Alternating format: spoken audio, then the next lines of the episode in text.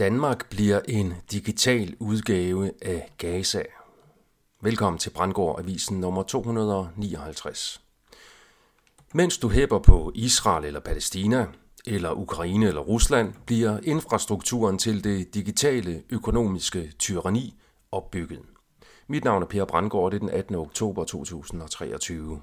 Kit Knightley har i en vigtig artikel i Off Guardian påpeget, hvordan krigen mellem Israel og Palæstina, ligesom krigen mellem Ukraine og Rusland, er perfekt kamuflage for den store nulstilling, eller The Great Reset, som foreslået af World Economic Forum, inklusiv deres danske medlemsvirksomheder såsom Novo, Carlsberg, Mærsk, Ørsted, DSV og Danfoss.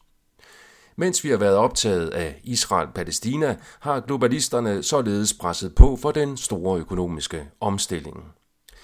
FN har udgivet juridisk vejledning for digital ID og mobiliseret globalt lederskab med 400 millioner dollars finansiering for at styrke digitale identitetsprogrammer i 100 lande.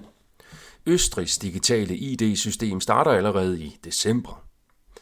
Banker verden over er begyndt at ændre deres betingelser, så banker snart får retten til at afbanke kunder, det vil sige lukke konti når som helst. Dette og flere andre forhold tyder på, at i ly af de igangværende krige er globalisterne begyndt at bygge infrastrukturen til den nye økonomiske verdensorden med CBDC, Central Bank Digital Currency, koblet til digital ID og total overvågning af individuel lydighed.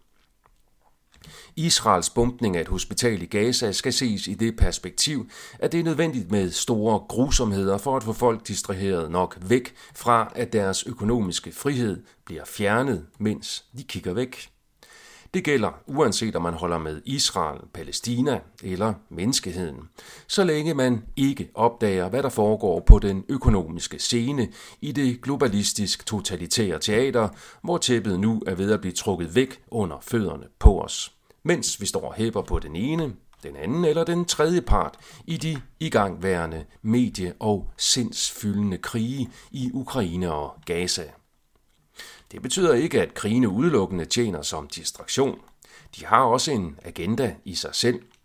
En agenda, der efter min vurdering bedst kan forstås ved at forstå den sionistiske agenda – Situationen er således den, at dem, der kontrollerer begge parter i de to store igangværende krige, er de samme, som har skabt og nu prøver fundamentalt at ændre det økonomiske system fra at være baseret på en form for bedrag til en anden form for bedrag, mens de sionistiske, supremacistiske bagmænd bevarer den dominerende rigdom og magt, mens den tredje lokkemad, berømmelsen, bliver reserveret som noget, de lokker andre med. Bagmændenes største frygt er nemlig at blive opdaget, berømte eller rettere berygtet, og set som det, de er. Det er i hvert fald min vurdering af situationen efter grundige studier af sionismens mørke historie, ideologi, formål og metodik. Sionisme er ikke kun noget, der ødelægger livet for palæstinensere.